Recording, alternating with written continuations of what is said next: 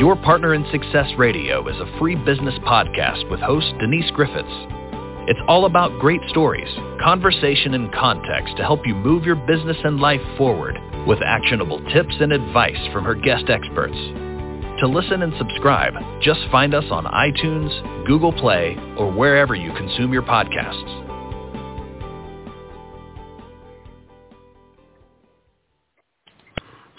Welcome to your Partner in Success Radio. I'm your host, Denise Griffitts, and today I welcome Fred Joyal to the show who says boldness can be learned and hesitation is the opportunity killer, and I know that for a fact. So Fred is an author, a speaker, an entrepreneur, and a business advisor. He co-founded the most successful dentist referral service in the country, 1-800-DENTIST, and he has previously written two books on marketing, has dabbled in stand-up and improv comedy, acted in what he says are bad movies but excellent TV commercials, and his latest book, which I happen to have on my Kindle, is Super Bold, From Underconfident to Charismatic in 90 Days, and it's an Amazon and Wall Street Journal bestseller. He once beat Sir Richard Branson, of all people, in chess, and was also an answer on Jeopardy. He's an avid cyclist, a below average tennis player, and an even worse golfer. So he joins us today to share a systematic way for anyone to radically increase their boldness and confidence to remarkable levels in a very short time. And that's important to know. So he started out as a very shy person in his youth. We're going to talk about that. And Fred, welcome to your Partner in Success Radio. It's good to have you here. It's good to be here, Denise. Thanks for having me. Oh, listen, I read your book over the weekend. I read it on my Kindle. Listen, I I'm not a shy person. I am an introvert. Anybody who knows me or has heard me on the radio understands that. I'm not shy and I don't have any filters. But it did take me a while to just kind of step out of what I would call my comfort zone, which was sitting very quietly and listening to the adults in the room and then blackmailing them later basically. But you know sometimes you just have to step out of what you think you are and just be bold. So let's de- listen before we get moving tell people a bit about you that i didn't uh, cover and then let's just go into how you can succeed in business and careers and have a great time doing it well, as I, as you mentioned, I started out as a very shy person, and I and I missed a lot of opportunities because of it, and it was it was very frustrating. I you know I couldn't ask a girl out. I couldn't even make a phone call. Uh, somebody tried to hire me as a, a a salesperson, and I couldn't dial the phone. I couldn't do anything, and just I was realizing how much I was missing out on life, and I saw bold people, and I thought, why are they like this? How how are they doing this? Uh, and and it seems to come naturally to them, but it's not coming naturally to me. And so I just kept pushing myself and trying to get you know through my discomfort, and gradually I started to feel that reward loop for being bold, bold, and things started happening in a positive way, and I and I kept you doing that, and it took a long time. But I also realized that I wanted to be able to teach this to people who were suffering from the same malady I was, uh, which is a lot of people. A lot of people don't have they don't develop good social skills because they don't know how to be outgoing. They're so uncomfortable being uh, uh, in any social situation or pursuing things that are important to them. That's when a lot of people hesitate or are underconfident is when it matters most. And that's what happened to me many times, but it doesn't happen anymore. And that's the big difference. I, I chase my dreams uh, without impeding myself, which is the most important thing. So that's how I got to the book and got it out to people. I, I started by teaching a, a high school group of students, and I had basically laid out that boldness is a superpower, and the sooner you learn it, the better. And they said, "Great, how do we do that?" So I had to make a commitment that I would write the book and lay out the steps of how to how to do it in a much quicker way. So that's what Super Bold is about. And we're not saying that you have to be arrogant or obnoxious to be bold at all. And a lot of people go, well, yeah, but I can't do that. That's just rude. Well, not really. Not if you are paying attention. Listen, I I don't know what it is about me. I must have a much friendlier persona than I think I do, but no matter where I am when I'm out and about, if I'm in a grocery store, if I'm in a Walmart parking lot, people will always talk to me. Always. 100 I'm never going to get out back into my car from whatever building I walked into or out of without people going, "Hey," and I don't know them and I'm there probably but I enjoy it. But there's something about me that makes people bold enough to say, "Hey, how are you doing?" And I'm always startled because to me, I've got my ball cap on, I've got my Ray Bans on. I don't want anybody to talk to me, and they always do, but I always enjoy it. So there's something about me that makes people bold enough to come up and talk to me when it's I think it's clear that I don't want to be talked to, but apparently I'm not nearly as good at being invisible as I think I am. You are er, you are failing at repelling people because I you am. actually radiate approachability somehow, which is a great thing. Uh, And see, you know, I go out with my resting bitch face on deliberately. It doesn't work. to you, it's a resting bitch face. To other people, it says, "Say hi to me." So you you've got the you know you've got uh, facial dysmorphic syndrome or something. Uh, Well, my, my point for telling you that is that we we don't really understand how we approach other people or they approach us until, as you did, you start paying attention and finding out what's you know, really kind of important and how you present and what your quiet persona is is probably not what you think it is. You may not be nearly as shy or as tongue-tied as you think you are. Yeah, well, and, and what you you also started with is that it, you're not going to become somebody else. That's not what becoming super bold is about. Being super bold means you're able in every situation to present your true full self. You're not holding back. You're not stopping yourself from entering a situation maybe you want to be in or a person you want to meet uh, or something you want to try that, that feels risky or challenging or that you might fail at. Your boldness is about chasing your personal dreams and bringing the, the whole you instead of holding it back and, and being able to call on it whenever you, whenever you need it, whenever you're in a situation where you feel like uh, this is something I ought to be doing or I, you know, to fulfill myself, to lead a satisfying life. This isn't about getting over on people. This isn't a course in manipulation. This is about a course in fulfillment. I think is the best way to put it. And listen, I was reading the book over the weekend, and it's a quick read. It's I was highlighting like crazy. I've got things that I wanted to go back and kind of study and probably chat with you if we have an opportunity. But how do people?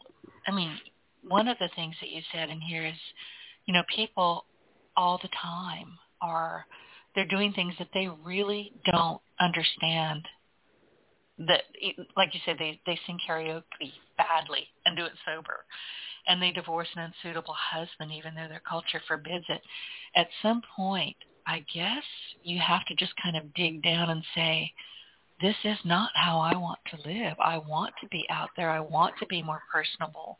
I want to, you know, be associated with other people and be able to network and just do the things that other people do without going, oh my God, I think I'm going to throw up. Yeah, uh, it, it has to come from a place of frustration. Most people change because the pain is too much. That what they're suffering is is not worth enduring anymore. And it doesn't have to be like physical suffering. Obviously, it's psychological suffering. It's it's opportunities slipping away from them, uh, and it could be loneliness. It could be uh, not getting ahead in your career. Uh, it, could be any one of these things. It could be being uncomfortable at parties, even though you want to go out and socialize uh, you don't you don't know how to meet people comfortably and interact with them. these are things that a lot of people we're never taught. We don't have parents who know how to do it, or we have parents who are really good at it but don't know how to teach us how to be that way. And we go, I don't get how they are that way. How do I get from shy me to bold them? I don't have a pathway to it. So it, it, it, it, you know, I lay out a systematic way that you can do it, that you can take yourself from however shy you are to that w- wherever you want to get. I mean, I'm still working on becoming bolder, but there are, I don't miss situations anymore. I don't miss meeting people anymore. I'm always just expanding my comfort zone all the time, but I'm chasing my dreams relentlessly because that's that's the life I want to have. I don't I don't want to have a stack of regrets at the end of my life, and that's what motivates people. I think to to say, you know, I, I got to figure out a way out of this. And then once they start to do it, they say, oh yeah, this is this is just the real me coming out and chasing what what I want in life and getting it. In your book, you say you see boldness as something even greater than self-confidence. And I believe that. I mean, I, I really do believe that. It took me the longest kind of time to just say, hey, I'm not going to do this anymore. Or, hey, do not talk to me like, don't speak to me like that. I'll bloody your nose. Well, and mostly I'm talking to myself when I'm saying that because you ever listen to yourself? Holy cow. If people spoke to me in the way I speak to myself, some I'd be in jail. I really would. I'd be home for bail money. So, and I'm I'm guessing that's my next question. Do we have to be careful how we speak to ourselves? And it's so easy. Oh, I don't want to go to that networking event. And truly, I don't. I don't like them. I don't do well in crowds. But I network on social media. I network on this podcast. I meet the greatest people. There's ways to find your boldness. But I wanted to ask you, what what had you? What was it? Was there a point? where you just said, I don't want to do this anymore. I don't want to keep missing things. I mean, this is not me. This is not how I want to to show up in the world. Yeah, I I think it was for me. It was personal relationships. It was you know, it was one relationship that didn't start with this woman that we we were very very compatible, and uh, just I didn't speak up at a moment that was anybody would have said, "Oh, well, that's obviously the time where you speak up." But I was so afraid that it would I would be rejected or, or she would just go, "Oh no, I see you as friends." That I basically guaranteed that that's all we became was friends. And as I reflected on it, and then of course later I found out that she was as interested in me as I was in her and I thought, oh, oh well, that's great to know now that it's too late. Uh, and that was a real trigger point for me. And I said, I, I, this has to stop. I, and I have to get good at it by starting off being bad at it. I've got to be clumsy and awkward until I'm not. And it, it was, it was fairly quickly that I worked my way through it because I was willing to reflect on it and say, okay, I'm I'm going to probably embarrass myself, but so what?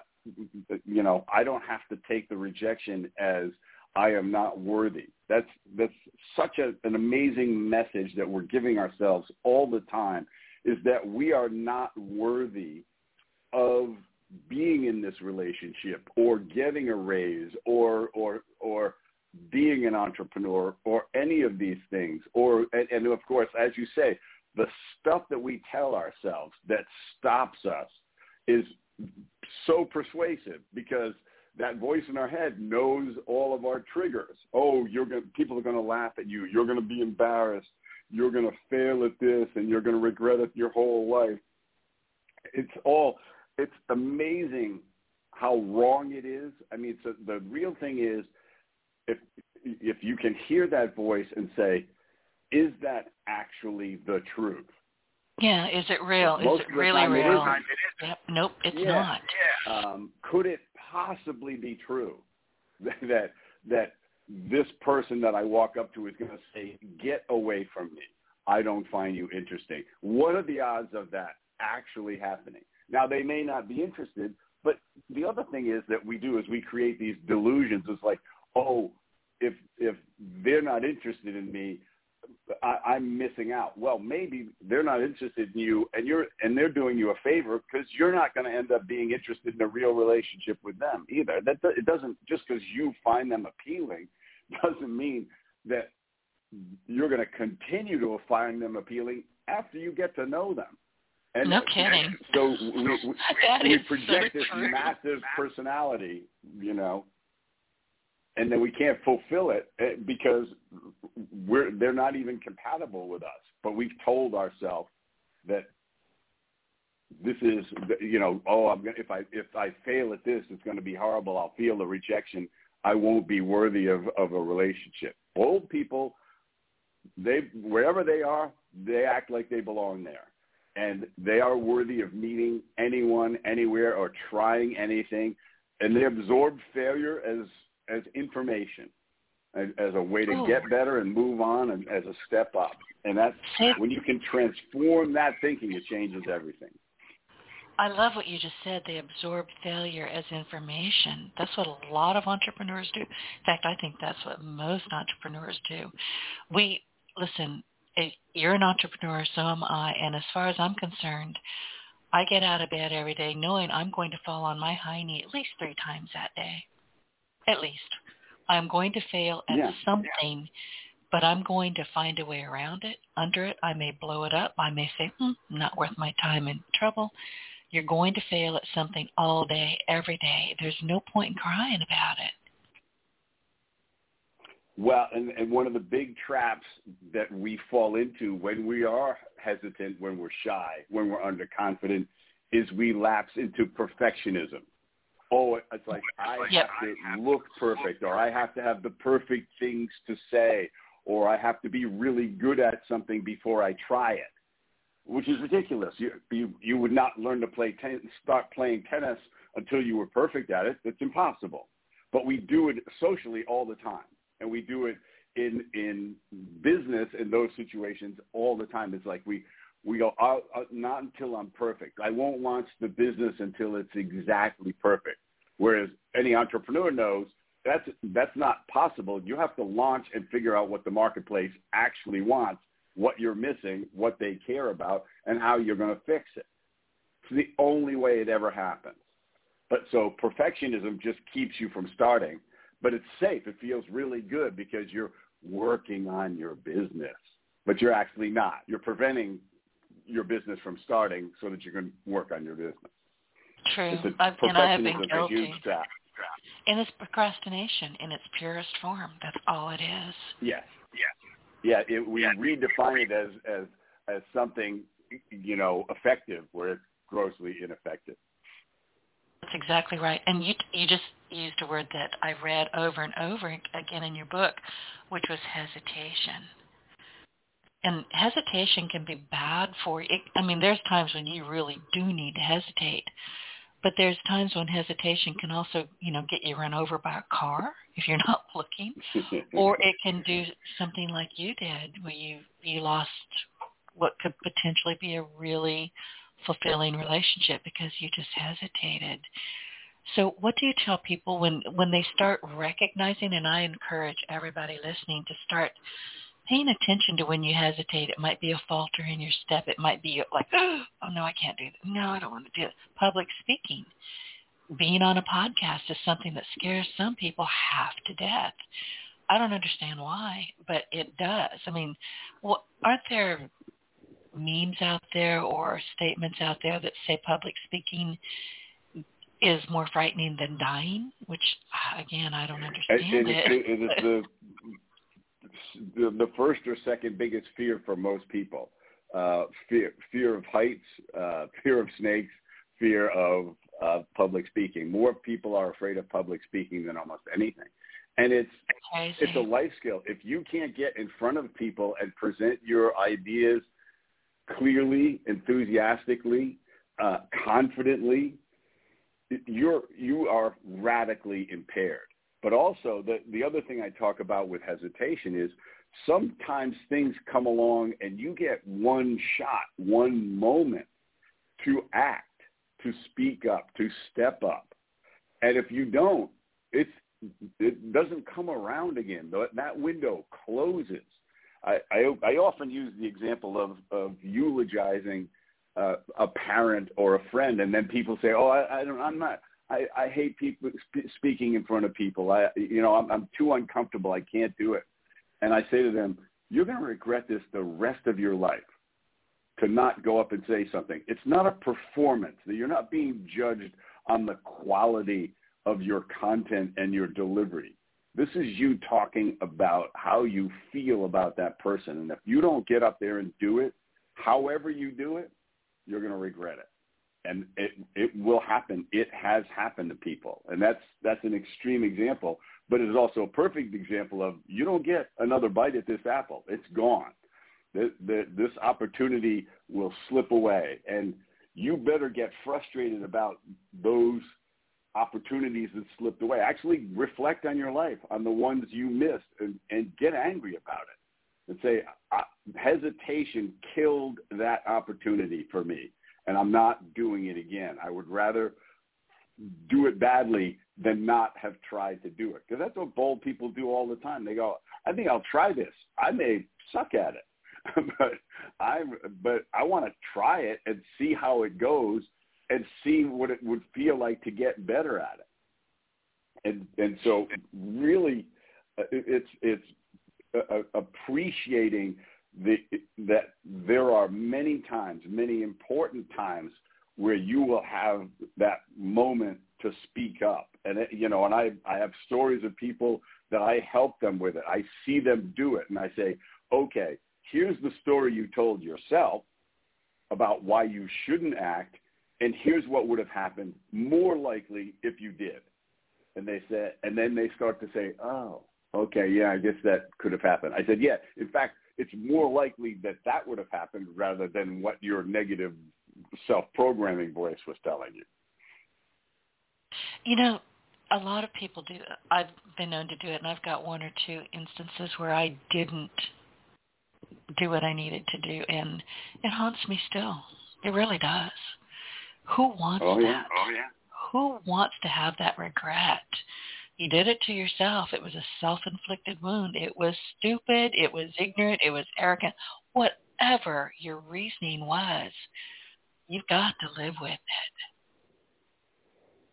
Yeah, and it should gnaw at you. I was I was talking to a nurse who one of the things he did he did as part of his job is he would be with people in their last day or their last hours of their life.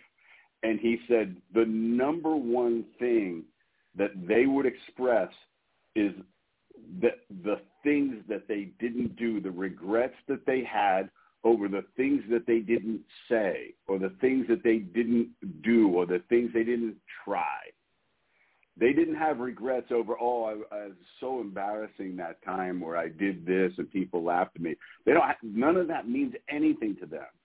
What what is gnawing at them is like I should have met that person. I should have started my own business. Uh, I should have healed my relationship with my brother. Uh, I I should have gotten a divorce 20 years earlier. Uh, whatever it is, or that that's what is chewing them up in their final hours. I don't want that to happen to me. I want I want to be sitting there going, "Yep, I left it all on the mat. I I, I there's more I want to do, but this was an incredibly satisfying life because I took a swing at everything that came anywhere near the plate." Uh, and it, it takes time to do that, but once you start to do it, I, I point this out to people too as well, is when you start to create this boldness success loop, you create new neural pathways in your brain and the and towards acting boldly, acting with confidence because you are being rewarded for it. And the other thing that's happening literally is that your hesitation, your underconfident neural pathways are atrophying they they stop being your default mode. That's what you want to do. That's what developing super boldness is. Is you've allowed that re- that process to atrophy in your personality and in your brain, so that you become the person who acts, who steps up. And it, it anybody can do it. It doesn't change who you are. It just changes what you get out of life, where you reach, what you discover. And, and exactly. so it's, it's, so important. It's so important. Yeah. And we're talking about Sir Richard Branson earlier, and uh, you're a friend of his, and all I could think was, in his final moments, I don't see him regretting anything other than, "Hey, I'm not done yet. Can we wait just a little bit?" Yeah. Uh, but yeah, he, he's one of the people I admire most because he is he seizes opportunities and always has. But he created those neural pathways for himself. He was a he was uh, an underconfident person, but his mother was actually a tremendous influence in building his ability, confidence and ability. He actually tells the story of when I think he was like eight years old and his mom dropped him off like five miles from the house and said, find your way home. Now that's a little, that's serious. Serious. Um, wow. Wouldn't do that he did. and and he he went, oh okay, I could actually find my way home. And you know, imagine how hard that was for her to do it. But she said, I I need him to be to believe in himself and struggle and and realize uh, stuff. But the other thing that she said, and I think was one of the great life lessons, she said, most people watch other people do stuff. We do stuff. He said, so I didn't spend a lot of time watching sports or watching TV and things like that. I was out there in the world doing stuff, trying stuff, and uh, and you know, and then and of course the opportunity came up for me to play chess with him, uh, and he he asked me if I wanted to play chess, and I hadn't played chess in like 35 years. Now, hesitant Fred would have said, "Oh no, no, I, I don't I don't play chess because I would I would have wanted to lose in five moves or something like that, or just not play well and be embarrassed." Instead, Bold Fred said, "Yeah, I play chess." And I actually played so unorthodox he couldn't figure out what the heck I was doing. And because I was just hadn't played chess in so long, and I actually beat him because he just couldn't figure out what my strategy was because my strategy didn't exist for the most part.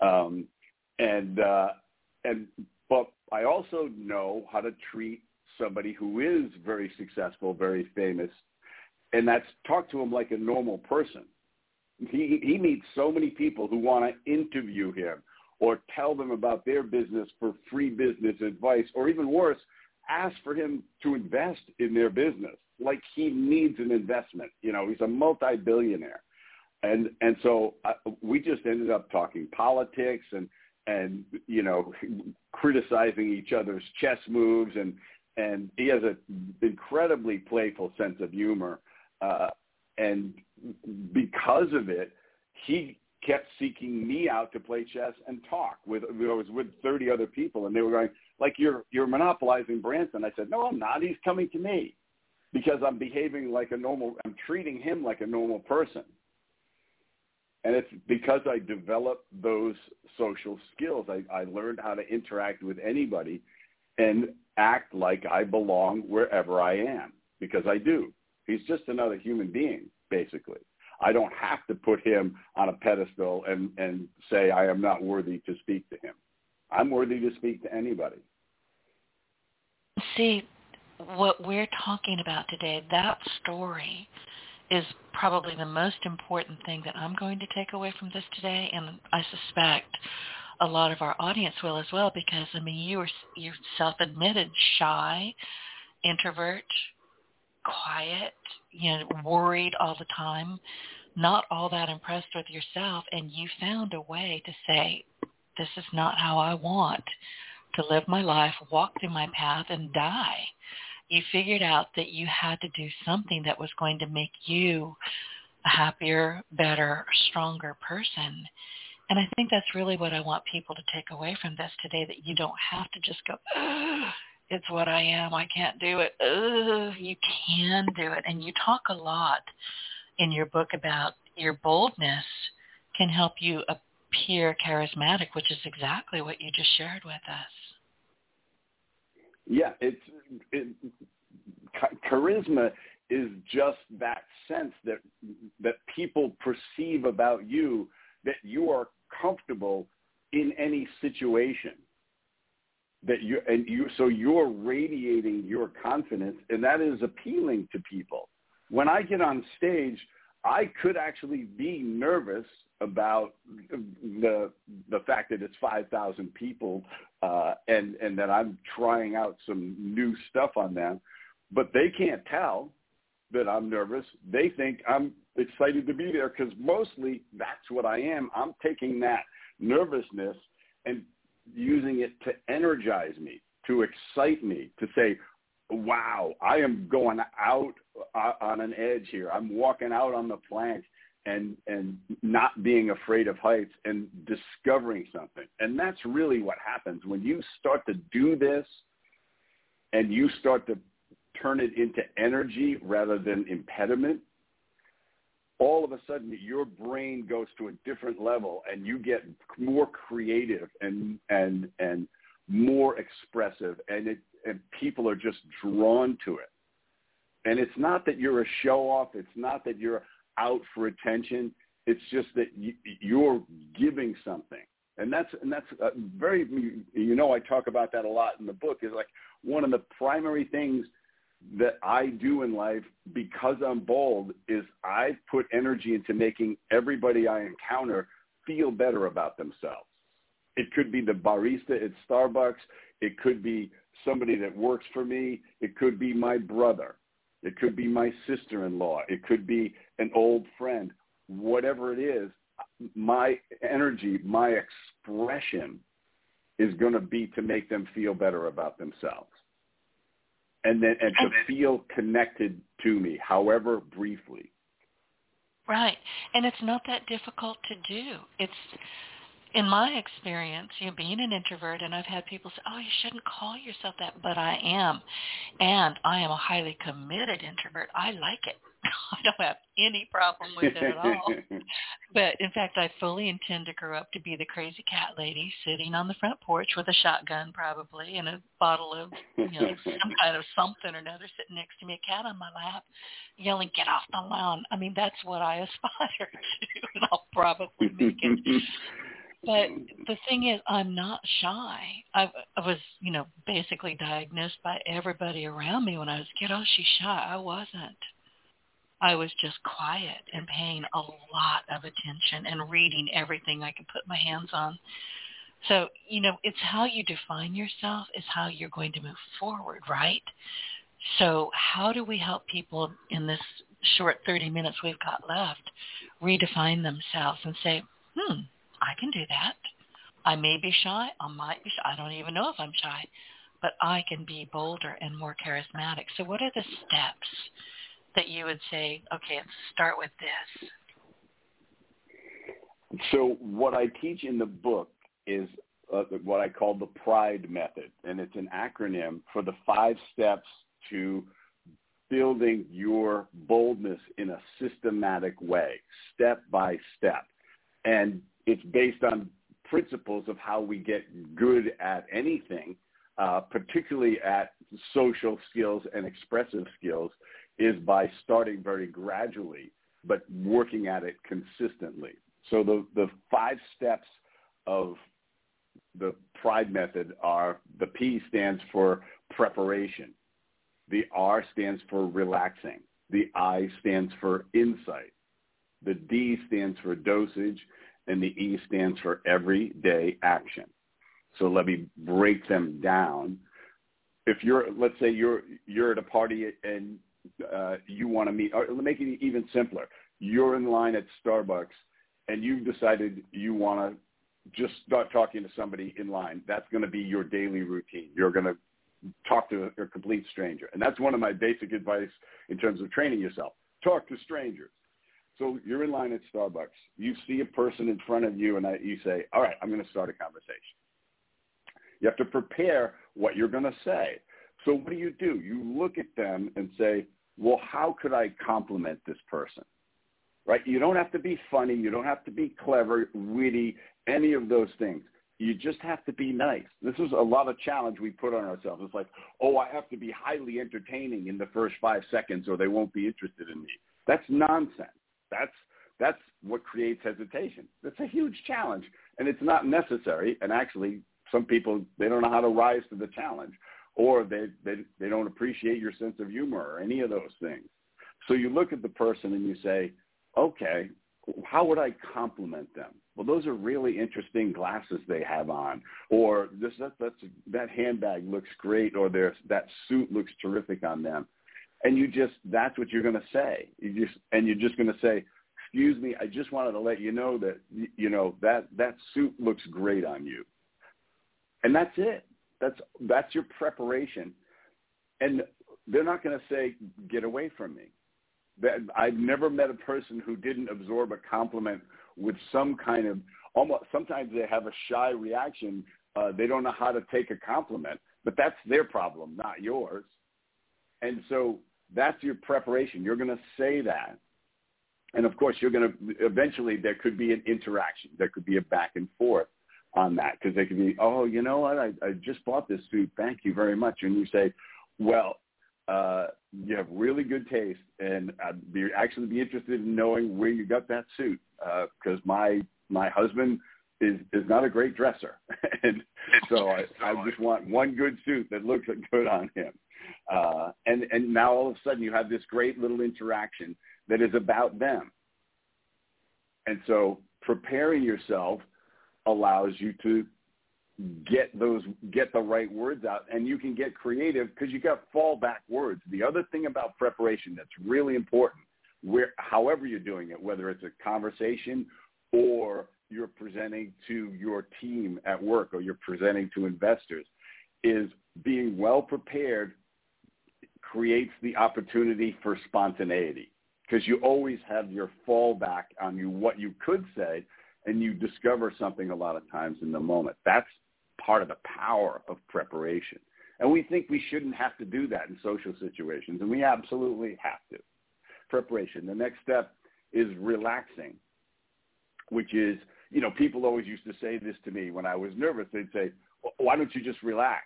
And I, like, I, if I knew how, I would do it. And plus, now that they've noticed I'm nervous, it makes me more nervous. Right. Like, oh my gosh, it shows. And so there are very simple ways to relax yourself. And I go into great detail on techniques in the book, but some of it is just are you is your body all tensed up? Check your physiology. What are you doing?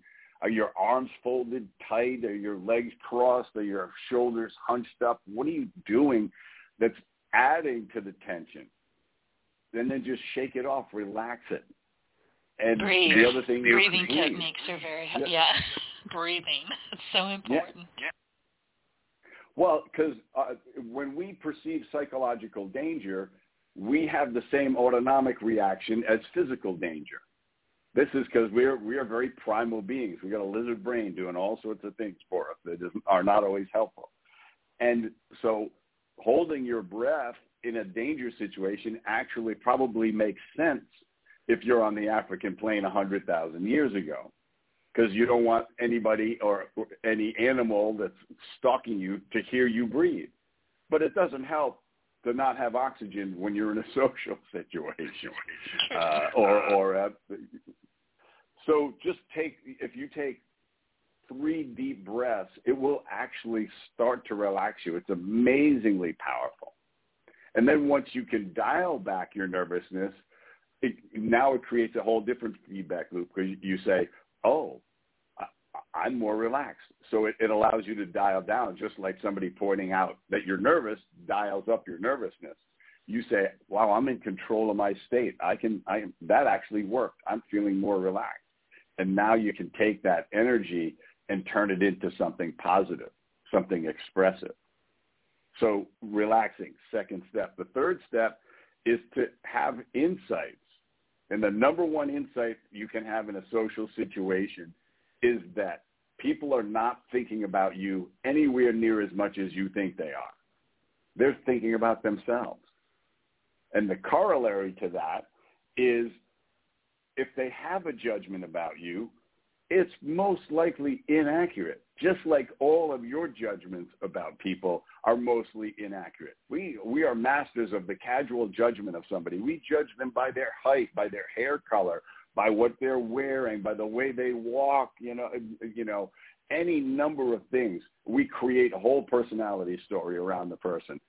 95% of the time it's inaccurate because we don't have enough information, but we feel like we have to do this or we do it on reflex.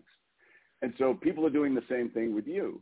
So dismiss it because you know it's not accurate. So why would you worry about it? Uh, when people say, "Oh, these, everybody's going to laugh at me," and I say, "Really, everybody? Who who are these people? Do they know you? Why would you care about what a complete stranger thinks?" I love this expression. What other people's opinion is of me is none of my business. You know who said, said that accurate. to me first? It's not. Larry Winget, personal, he's the pit bull of personal development. He's been my guest many times. He said that to me in my first interview, and I scribbled it down on an index card, and that was probably 10 years or, or longer. It's still up there on my whiteboard. I was like, oh, you just described me because I firmly believe that. You can have your opinion. I have mine. We're either going to get along or we're not, but I really don't care what you think of me. It is not my business. It's and you know who taught me that? My grandmother. You can do. That's exactly right. My grandmother taught me that when I was young. And she, you know, people would walk by and they'd kind of stare at us for I don't know why. The people always stare. And I was getting nervous about it, you know, again, introverted child. And she, I asked her, I said, why doesn't that bother you? I was maybe around eight years old. She said, honey, if they don't like the way I look, they can just not look at me. And I went, oh, okay. Made perfect hmm. sense to me. And then Larry Winget said that, and then you just said that. That's how I operate.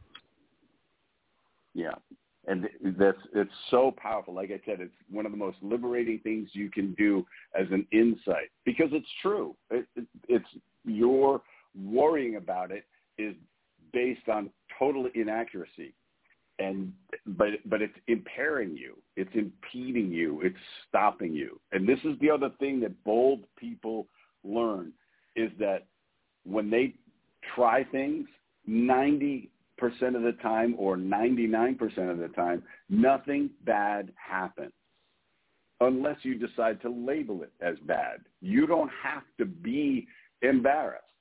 Let's, I, I, let's say I'm, I'm at dinner and I with, with a bunch of people and I spill wine on my nice white shirt. Now I could be embarrassed and I could go, oh no, and all I can think about is, do I get a napkin to cover it? Now that I got a napkin tucked in my shirt, I look silly. Uh, or how do I go run to my hotel room and change my shirt or whatever. Or I could just look at it and say, well, this is to everybody, well, this is why my dry cleaner loves me. And everybody laughs and it's over. And now I'm the guy with the wine stain on the shirt who doesn't care. Now they admire me because it doesn't bother me. Right. And you can turn it's it into a Rorschach test. You say, hey, does that look like Africa to you? I mean, you can do anything with it. yeah. Is, is is this is this is you know two horses having sex or is this uh you know the map of Africa?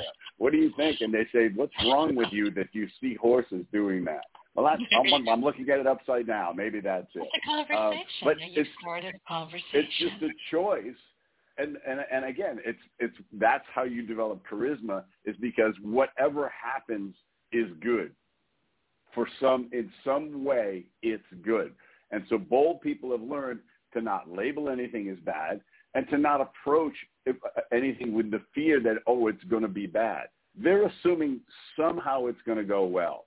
It's, and it could be a, a total undiscovered thing in the moment. They could meet somebody new and interesting I have found that when I talk to a stranger in an elevator or anywhere, if I get into a conversation, I it's it's never more than a minute that I that it takes to find something interesting about them as a human being, and I I laugh at how consistently that happens, and it's uh, and it's just a matter of saying there's nothing. Oh, they're not going to think it's weird that I'm talking to you in the, in the elevator. We're both standing there thinking it's weird that we're not talking. Which is that's the you know everybody gets in the elevator and they all just stand there like there's there's a big light at the top of the elevator that says "Be quiet." Oh. It's, it's not necessary. It's bizarre. I you know I've never noticed that because I don't get in elevators with other people. I'm a little bit, I'm a lot, uh, no, I'm, I'm claustrophobic on top of being an introvert. And I have been known to bail out of an elevator when somebody comes in. I'll say, I'll catch the next one. And I'll have to explain to them sometimes, like, you know, I'm claustrophobic. Oh, okay, okay. But I'm not going to be in a, in one person is fine. Two people is one too many. I'm out of there. And I've had, I've been in buildings, I kid you not, where I've had, to, I've either tried to find the stairs or I've made, I don't know how many car changes to get to the floor I needed to be in. I leave early. I know if I'm going to be in a building with, you know, big elevators, lots of floors, I leave early because I'm going to have to make car changes. But I know this about myself and it works. Yeah, you just need, need to plan ahead. I don't have yeah. a, a, specific treatment for claustrophobia. You sure? Um, well, I don't want to talk to you anymore. I was hoping. but you know, it's just one. Of, but you're right. I, got, I can solve a bunch of stuff, but uh, you know, even fear of heights. But claustrophobia is tough. Um, yeah, that's yeah. It's one of those things. Yeah, and and I don't have it at all. I can do an MRI and I'll be lying in there singing to myself. It oh, doesn't oh, no, know no. that bothers. No, no, no. You talk about hesitation. I would be screaming and clutching the door frames, going, "No, no!" I just wouldn't do it. I can't. You'd have to drug me, knock me out. All right. Well, let's get to, to the to the D in the Pride method, which is dosage, which is controlling the intensity of the experience. Uh, if you are trying to create more boldness and, and take your confidence and put it into action, you have to control the, the intensity of it so that you don't retreat deep back into your comfort zone. Uh, it's based on the principles, or actually the Pride method itself is actually based on the principles of improv comedy, which is you actually start non-verbally when you learn to do improv and gradually work your way up to the point where you can walk on stage with no material, take a suggestion from the audience, and create a scene with three other people. But you don't do that on the first day. You don't start creating scenes on the first day.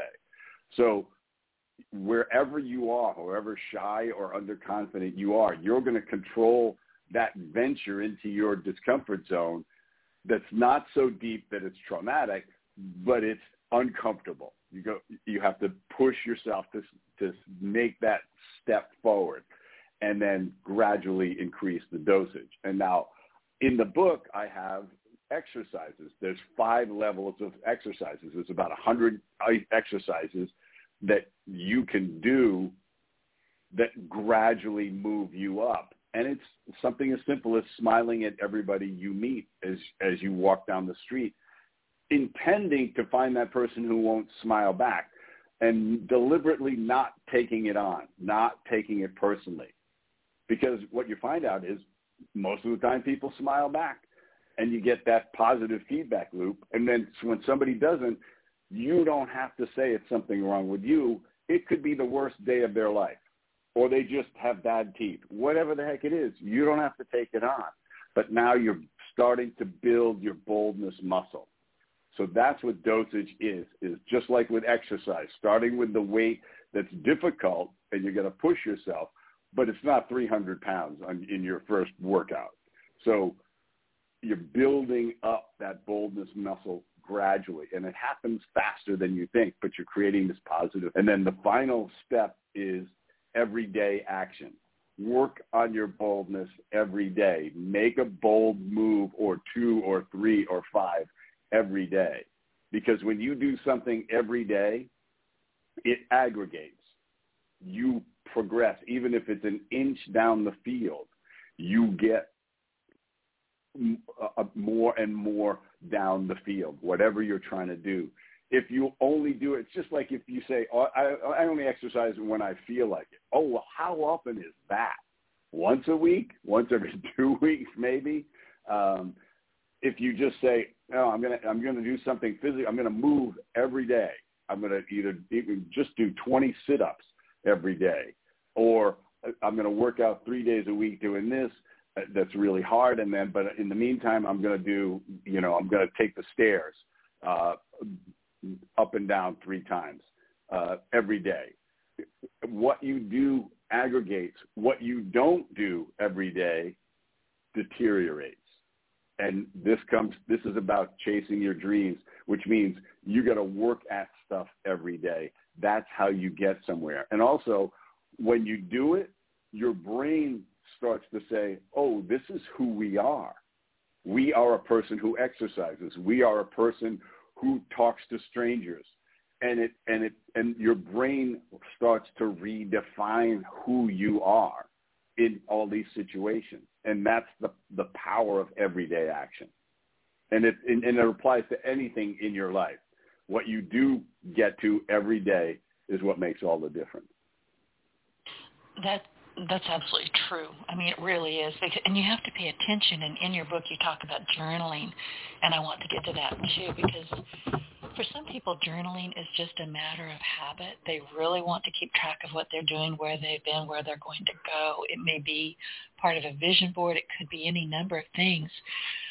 But one of the things, and, and you said this in very early, let me go back just a little bit to prep. And what you know, you're talking about making a compliment, give somebody a compliment. It's not that difficult to do, and it's actually you can meet the darndest people. And I, you know, I told you, I when I go out, I, you know, I've got my face on, I've got my hat on. I don't want anybody to talk to me never happened. So I've just given in and started conversations myself. Mm-hmm. And I remember, and this was years ago, probably 12, 13, 14, 15 years ago, I was in my local grocery store and I saw this lady right in front of me at the checkout counter and she was lovely. She was probably in her mid to late 80s she was lovely. She was dressed beautifully. She had her manicure was done, her pedicure was done, her hair was done. She stood up straight. She was walking proud, and she was a tiny woman. And I looked down, and she had the cutest, sparkly little sandals on, and I went, "Oh, those are so cute." we got into a conversation once. We both checked out. We talked over by the, the shopping carts. We call them buggies down here in the South for probably a couple of hours. It was a fascinating conversation. I've never seen her before since, and I suspect that she's no longer with us. But it was a fascinating conversation. I was so happy when I finally left that conversation in that store, and I've never forgotten that. And it was just me going, oh, those are cute shoes, and they were. I was thinking my mom could wear those, you know, but they were just so cute. She was precious. I want to grow up to be her. And, and and that's a lot of times you you don't realize the impact your your little compliment can have in transforming their day uh, and mine. You know, I, I think in the book I, I, I talked about it. Uh, you know, I saw this woman who was she was all dressed in yellow, head to toe, and and I'm you know my first judgment was that looks ridiculous. Okay, I have to have the judgment first, and then I said this is my habit now is if I find something that I have a criticism about of somebody, I force myself to create a compliment to give them about it. And what happens is it changes my opinion of them because of their reaction and because I'm mostly wrong anyway with my first judgment. And I had said this to this woman. I said, wow, you, you look so great in that color. And she said, oh, you know what? Thank you so much. She says, I, I've just been really down lately, and I thought I'm just going to brighten things up by by by going wild and wearing all yellow today. So I, I really appreciate you telling me. So what did I do? I I reinforced her movement out of feeling down or depressed by saying this is this works for you. Now I could have just looked at her and, and made a face like, "What the hell are you wearing yellow for? You look, you know, you look like a a street sign or something like that."